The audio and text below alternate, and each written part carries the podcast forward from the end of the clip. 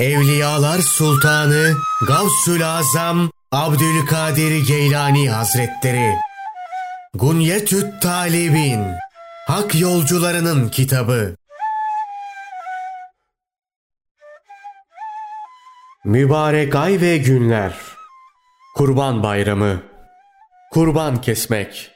Kurban kesmenin Kur'an-ı Kerim'deki delili Kevser suresindeki kurban kes emri olup bu ibadet Allah Celle Celaluhu'nun Hazreti İbrahim aleyhisselama oğlunu kurban etmesini emretmesi olayına dayanır. Şöyle ki Allah Celle Celaluhu Hazreti İbrahim aleyhisselamı zalim Nemrud'un ateşinden kurtarınca Hazreti İbrahim aleyhisselam ben Rabbimin bana emrettiği mukaddes yere göçerim. Rabbim yakında beni din ve dünyam için salih, iyi olan şeye hidayet eder dedi. Hazreti İbrahim aleyhisselam Allah Celle Celaluhu'nun dini uğruna terk-i diyar eden ilk kişidir.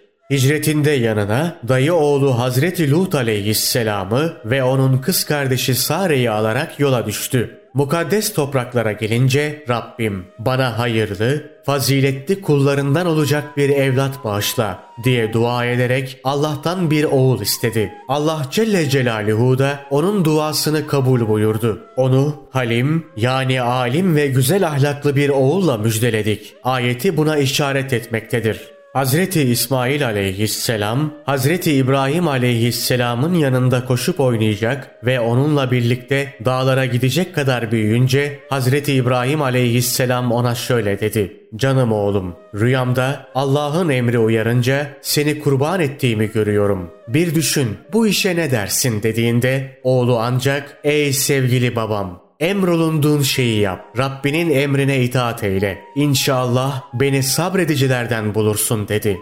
İbrahim aleyhisselam bu rüyayı ard arda üç gece görmüştü. Her ikisi de Allah'ın emrine tam bir teslimiyet gösterip Hazreti İbrahim aleyhisselam onu kurban etmek için şaka üzerine yatırınca Allah Celle Celaluhu şöyle nida etti. Ey İbrahim! Sen muhakkak rüyayı tasdik ettin ve ona oğluna bedel büyük bir kurban verdik.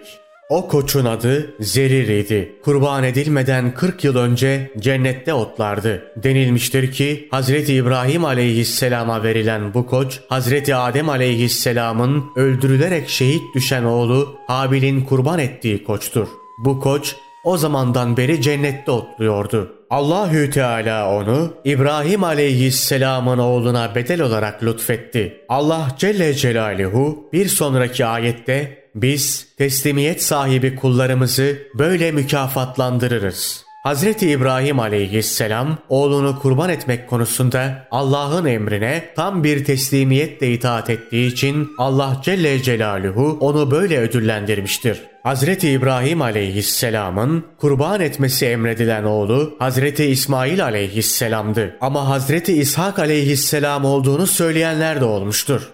Devamla Allah Celle Celaluhu şüphesiz ki bu apaçık bir imtihandı buyurmuştur. Nakledilmiştir ki Hazreti İbrahim aleyhisselam bıçağı oğlunun boğazına koyunca İbrahim oğlunu serbest bırak. Bizim kastımız senin oğlunu kurban etmen değildi. Kalbinin çocuk sevgisinden arınmasını kastetmiştik diye nida gelmiştir. Bundan dolayı şöyle denilmiştir.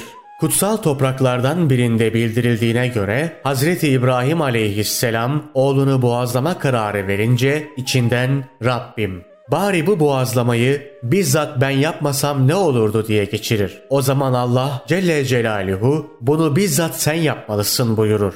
Bunun üzerine melekler Rabbimiz böyle olmasında hikmet nedir dediler. İmtihanı bir kat daha artsın diye ve benden başka hiç kimseyi sevmemesi, kimseye gönül bağlamaması içindir. Çünkü ben muhabbette ortak kabul etmem buyurmuştur.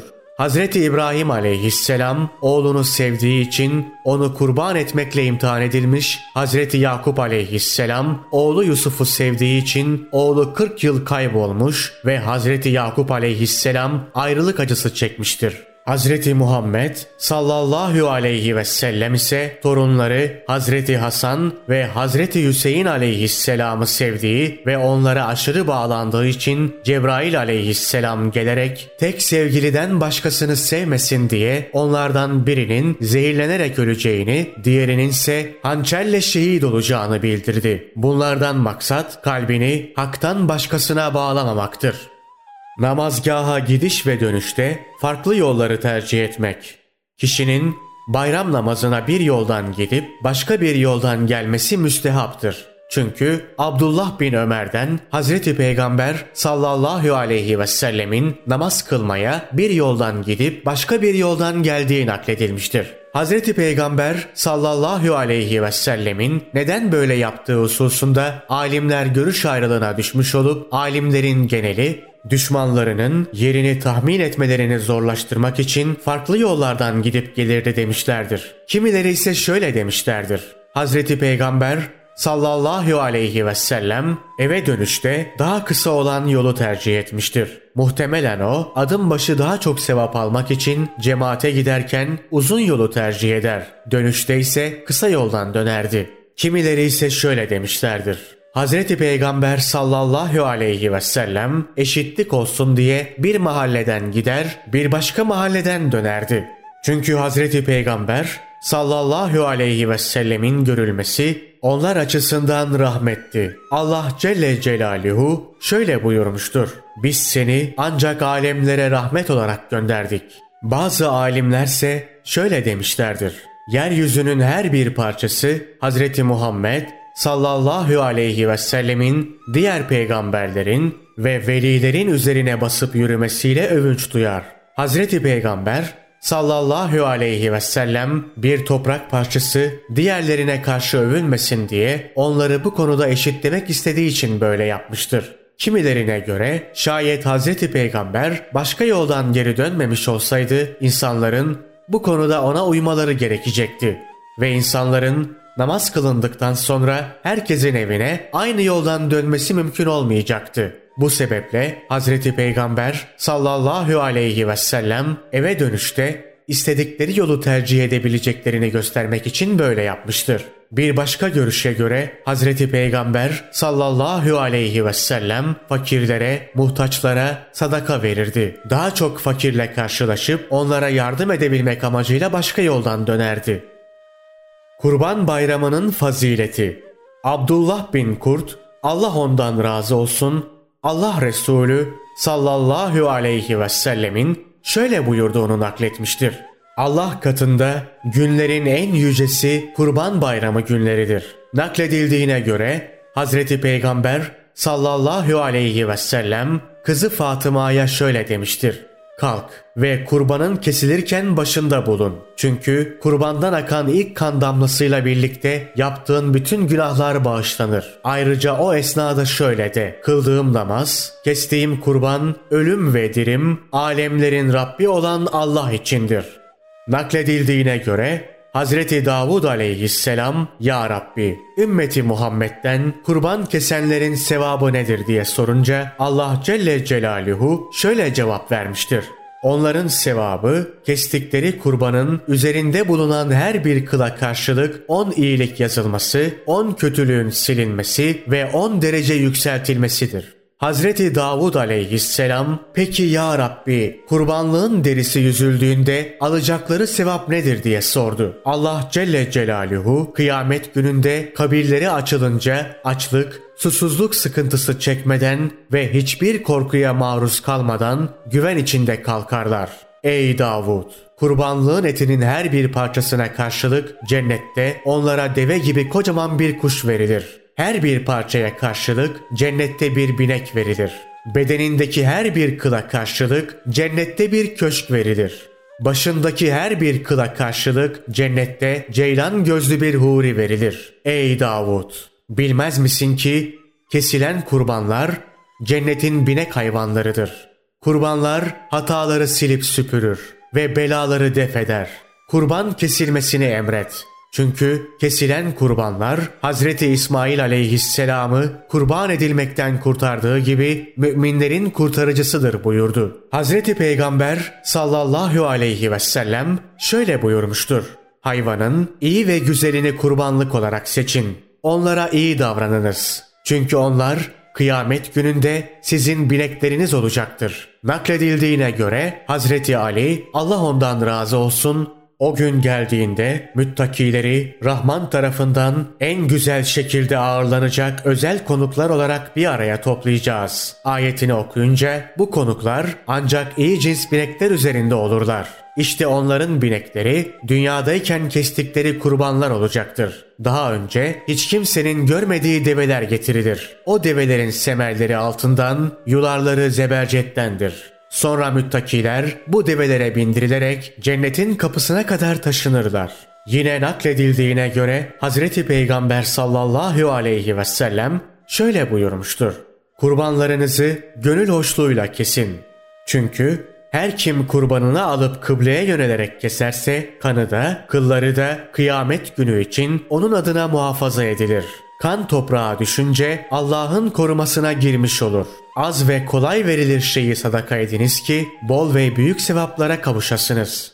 Nakledildiğine göre Hazreti Peygamber sallallahu aleyhi ve selleme boynuzlu, alaca renkte ve irice iki koç getirildi. Hazreti Peygamber sallallahu aleyhi ve sellem onlardan birini yere yatırdı ve Bismillah, Allahu Ekber, Allah'ım bunu ben ve ailem adına kesiyorum buyurdu. Sonra diğerini yatırıp Bismillah, Allahu Ekber, Allah'ım bunu ben ve ümmetim adına kesiyorum buyurdu. Cabir bin Abdullah'tan Hazreti Peygamber sallallahu aleyhi ve sellemin kurban bayramında iki koç kurban ettiği nakledilmiştir.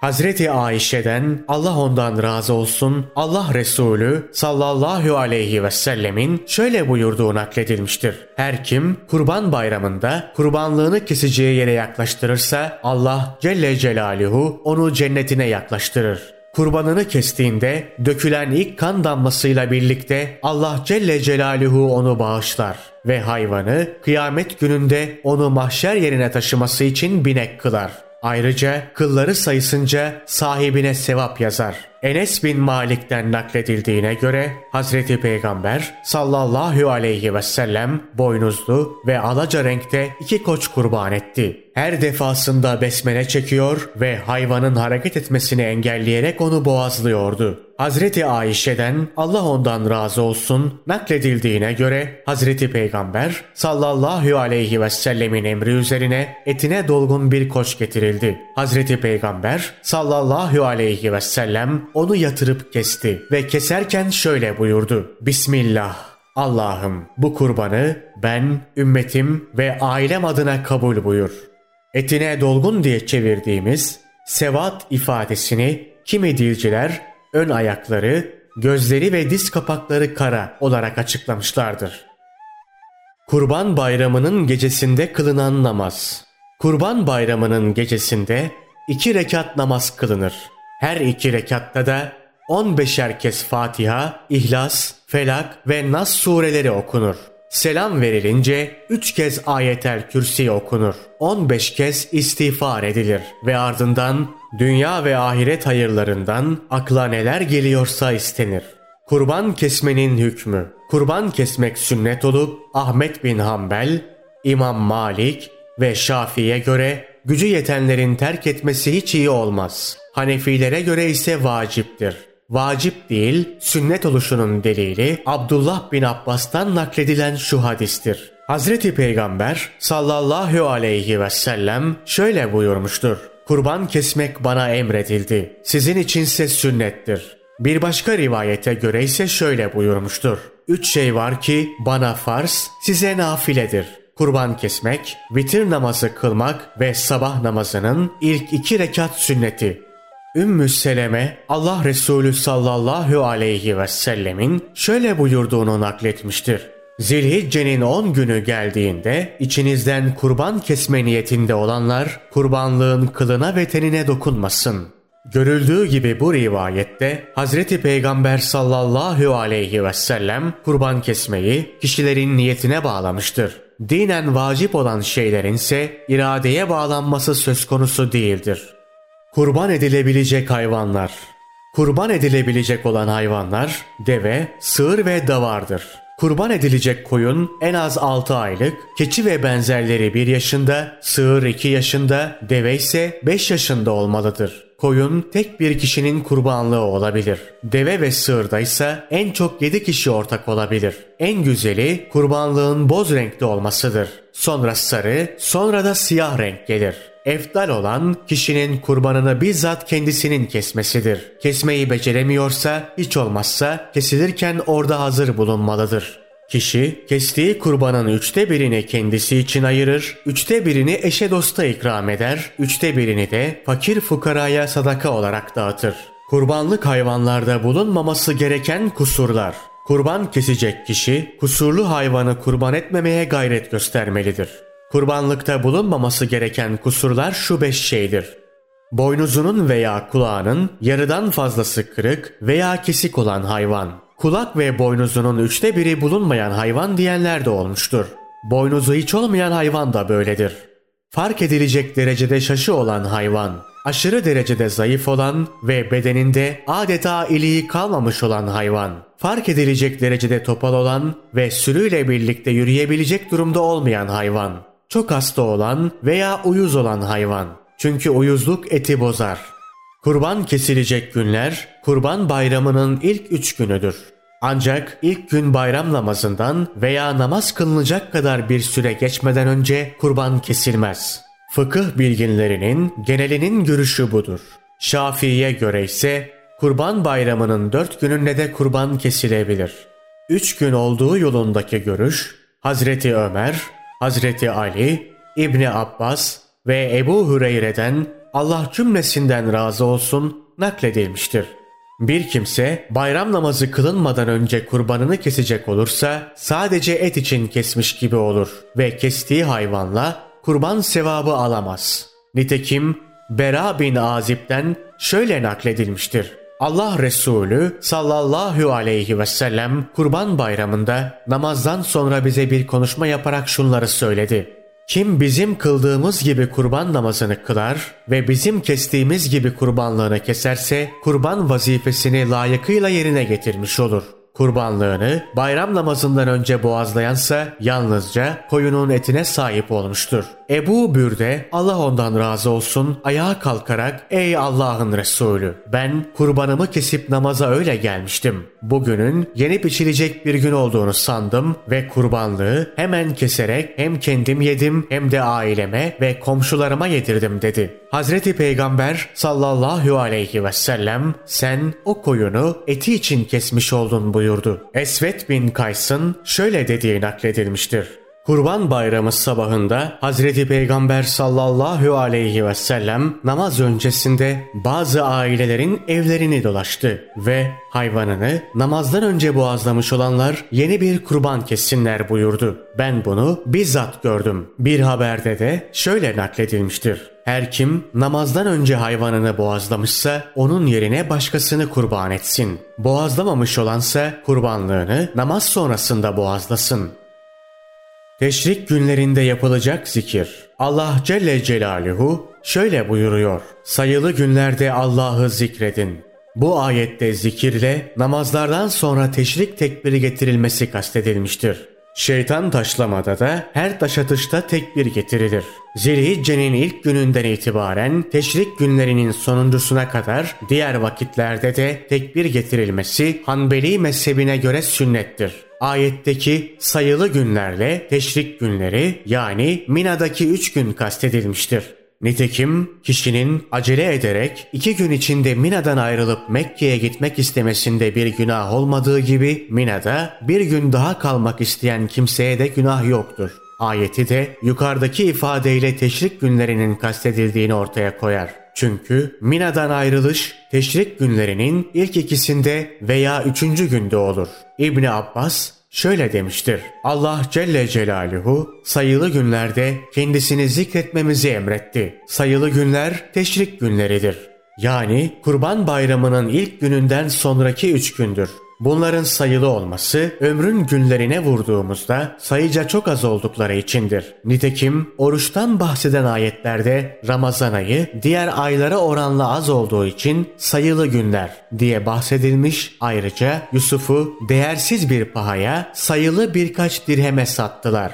Onlar zaten ona değer vermemişlerdi. Ayetindeki kullanım da böyledir. Kimilerine göre sayılı denmesi bu günlerin hac günlerinden sayıldıkları içindir. Çünkü hac farizasını ifa eden kişi şeytan taşlama ve müzdelifede konaklama gibi yapması gereken bazı fiilleri bu günlerde yapar. Zeccac şöyle demiştir sayılı diye çevirdiğimiz mağdut kelimesi sözlükte az şey demektir. Bugünlere sayılı günler denilmesi üç gün oldukları içindir. Sayılı günler teşrik günleridir ve bunlarda yapılacak zikir de tekbirdir.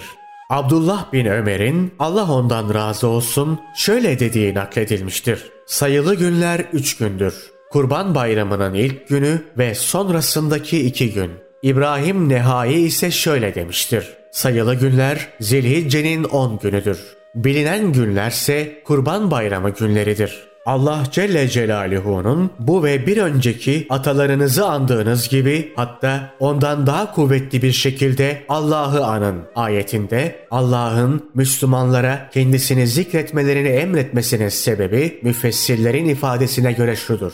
Araplar hac vazifesini tamamlayınca Beytullah'ın yanına oturup babalarının yaptıkları güzel işleri anlatırlardı. Mesela biri şöyle derdi. Benim babam çok misafirperverdi. Yemek yedirir, ikram etmek için hayvan keser, esirleri kurtarır ve daha başka pek çok iyilik yapardı. Bu ve benzeri sözlerle birbirlerine karşı övünürlerdi. Bundan dolayı Allah Celle Celaluhu bu üç ayeti Bakara 200-203 indirerek kendisini zikretmelerine emretmiş ve sanki asıl beni zikredin. Çünkü babalarınıza ve size bu işleri yapmayı nasip eden benim buyurmuştur. Süddi ise şöyle demiştir.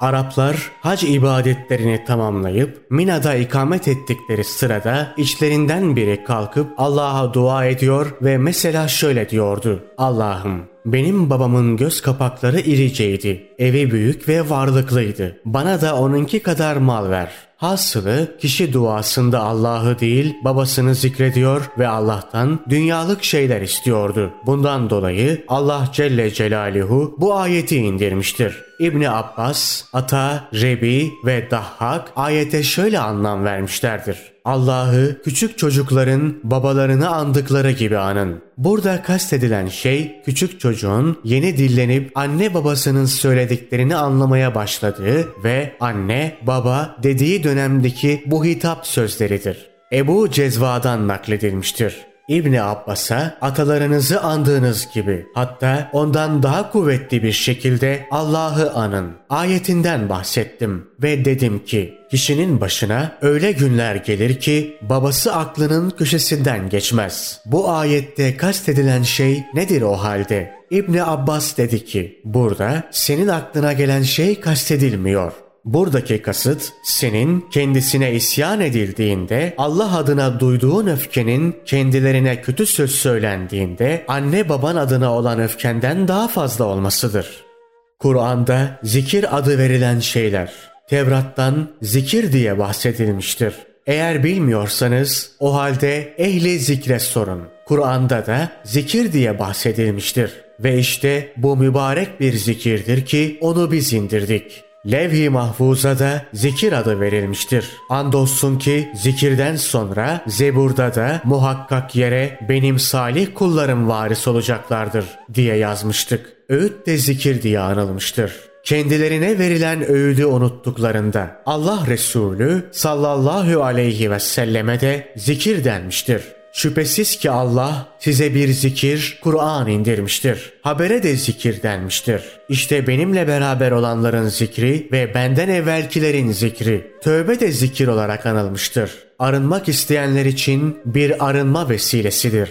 Namaza da zikir denmiştir. Bilmediğiniz şeyleri size öğrettiği şekilde Allah'ı zikredin. Cuma namazına da zikir denmiştir. Allah'ın zikrine koşun. Aracılık etmeye de zikir denmiştir. Efendinin yanında beni an. İbadete de zikir denmiştir. Siz ibadet ve taatlerinizde beni anın ki ben de mağfiretimle sizi anayım. Pişmanlığa da zikir denmiştir.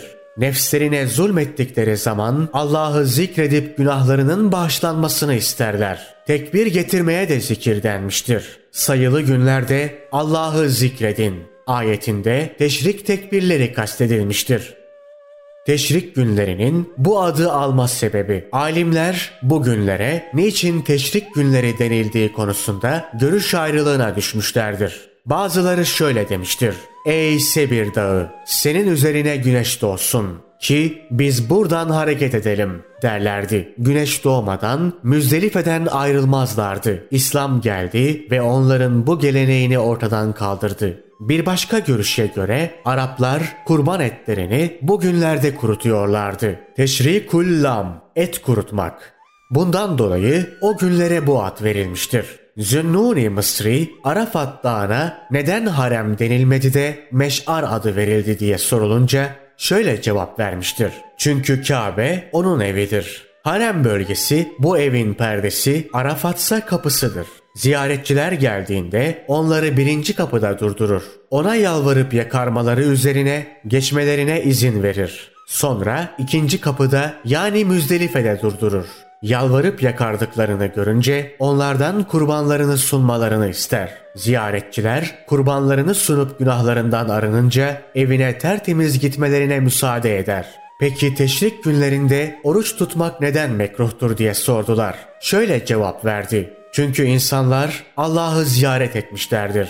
Dolayısıyla onun konuklarıdır. Konuğunsa ağırlandığı evde oruç tutması yakışık almaz. Ya Ebal Feys, kişinin Kabe'nin örtülerine sarılmasının anlamı nedir diye sordular. Şu cevabı verdi. O kendisiyle arkadaşı arasında bir cinayet davası bulunan birine benzer. Kişi kendilerine karşı suç işlediği kişiler tarafından sözüne itibar edilen kimseler suçunun bağışlanması için aracılık etsinler diye onların eteklerine yapışır. Teşrik tekbirlerinin miktarı. Teşrik tekbirlerinin miktarı konusunda görüş ayrılığına düşülmüştür. Nafi şöyle demiştir. Ömer ve oğlu Abdullah bugünlerde Mina'da namaz sonrasında oturduklarında, yattıklarında, çadıra girdiklerinde ve yolda yürürlerken tekbir getirirlerdi. Onların tekbiriyle birlikte diğer insanlar da tekbir getirirlerdi. Her ikisi de bu uygulamalarına esas olarak bu ayeti okurlardı. Hazreti Ali Allah ondan razı olsun Arefe günü sabah namazında tekbir getirmeye başlar, teşrik günlerinin son gününün ikindi namazına kadar devam ederdi. Nitekim Ahmet bin Hanbel'in, Ebu Yusuf'un ve İmam Muhammed İbnül Hasen'in görüşü ve Şafii'nin iki görüşünden biri budur. Bütün görüşler içinde tercihe en şayan ve kuşatıcı olan da bu görüştür. Abdullah bin Mesud ise Arefe gününün sabah namazında tekbir getirmeye başlar ve Kurban Bayramı'nın birinci gününün ikindi namazına kadar devam ederdi. İmam-ı Azam Ebu Hanife'nin görüşü de budur. İbni Abbas ve Zeyd bin Sabit ise Kurban Bayramı'nın öğle namazında tekbir getirmeye başlar, teşrik günlerinin son gününün sabah namazına kadar devam ederlerdi. Ata, Allah ondan razı olsun, bu görüşü tercih etmiştir. İmam Şafii'nin en güçlü görüşüne göre ise Kurban Bayramı'nın birinci günü öğle namazında başlanır ve hacılara uyularak teşrik günlerinin son gününün sabah namazına kadar devam edilir. İmam Malik de bu görüşü tercih etmiştir. Bu konuda İmam Şafii'nin üçüncü bir görüşü daha olup buna göre Kurban Bayramı'nın ilk günü akşam namazında başlanır, teşrik günlerinin son günü sabah namazına kadar devam edilir. Şimdi de tekbirin nasıl getirileceği üzerinde duralım. İbni Mesud başta tekbiri iki kez söyleyerek şöyle derdi. Allahu Ekber, Allahu Ekber. La ilahe illallahu Allahu Ekber. Allahu Ekber, Velillahil hamd. Ahmet bin Hanbel, Ebu Hanife ve Irak fakihleri bu tekbiri tercih etmişlerdir. İmam Malik iki kez tekbir getirdikten sonra durur ve ardından şöyle devam ederdi. Allahu Ekber, La ilahe illallah. Said bin Cübeyr ile Hasan-ı Basri ise başta üç kez tekbir getirirler ve sonra yukarıdaki ilk tekbirde olduğu gibi devam ederlerdi. Şafi ve Medine fakihlerinin tercihi de bu yöndedir. Katade'nin ise şöyle tekbir getirdiği nakledilmiştir. Allahu Ekberu kebiran. Allahu Ekberi ala mahedena. Allahu Ekber velillahil hamd. Ebu Hureyre ise Allah Resulü sallallahu aleyhi ve sellemin şöyle buyurduğunu nakletmiştir. Mina'da geçirilen günler yeme, içme ve Allah'ı zikretme günleridir.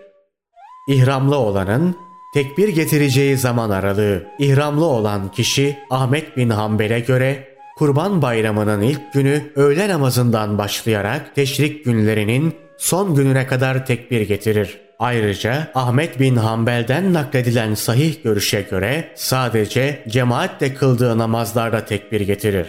Farz namazı tek başına kıldığında ve nafile namaz kıldığında tekbir getirmez. Kurban bayramında getirileceğini söylediğimiz bu tekbir Ramazan bayramında da getirilir. Hatta Ramazan bayramının ilk gecesinde tekbir getirilmesi daha da güçlüdür. Çünkü Allah Celle Celaluhu sayıyı tamamlayın ve sizi hidayete erdirdiği için Allah'ı yüceltin diye buyurmuştur. Ancak tekbir Ramazan'ın son gecesi güneş battıktan sonra başlar ve bayram günü imam bayram namazının iki hutbesini okuyuncaya kadar devam eder. Sonra bir daha tekrarlanmaz. Ebu Hanife Ramazan bayramında sünnet olan bir tekbir olmadığını söylemiştir. İmam Malik, Ramazan bayramının gündüzünde tekbir getirileceğini, gecesinde ise getirilmeyeceğini söylemiştir. Şu halde tekbirin vakti cemaat namazgaha gelip imam minbere çıkıncaya kadar olan süredir. Şafii ise Ramazan bayramının gecesinde güneş battıktan sonra tekbir getirmeye başlanacağını ve bayram günü imam bayram namazının iki hutbesini okuyuncaya kadar devam edilip ardından tekbirlere son verileceğini söylemiştir. Şafii'nin diğer görüşüne göre bayram gecesi güneş battıktan sonra tekbir getirmeye başlanır ve imam namazgaha gelinceye kadar devam edilir. Şafii'nin üçüncü görüşüne göre ise tekbirler imam iftitah tekbirini alarak namaza duruncaya kadar devam eder. Dördüncü görüşe göre ise imam namazı tamamlayıncaya kadar devam eder.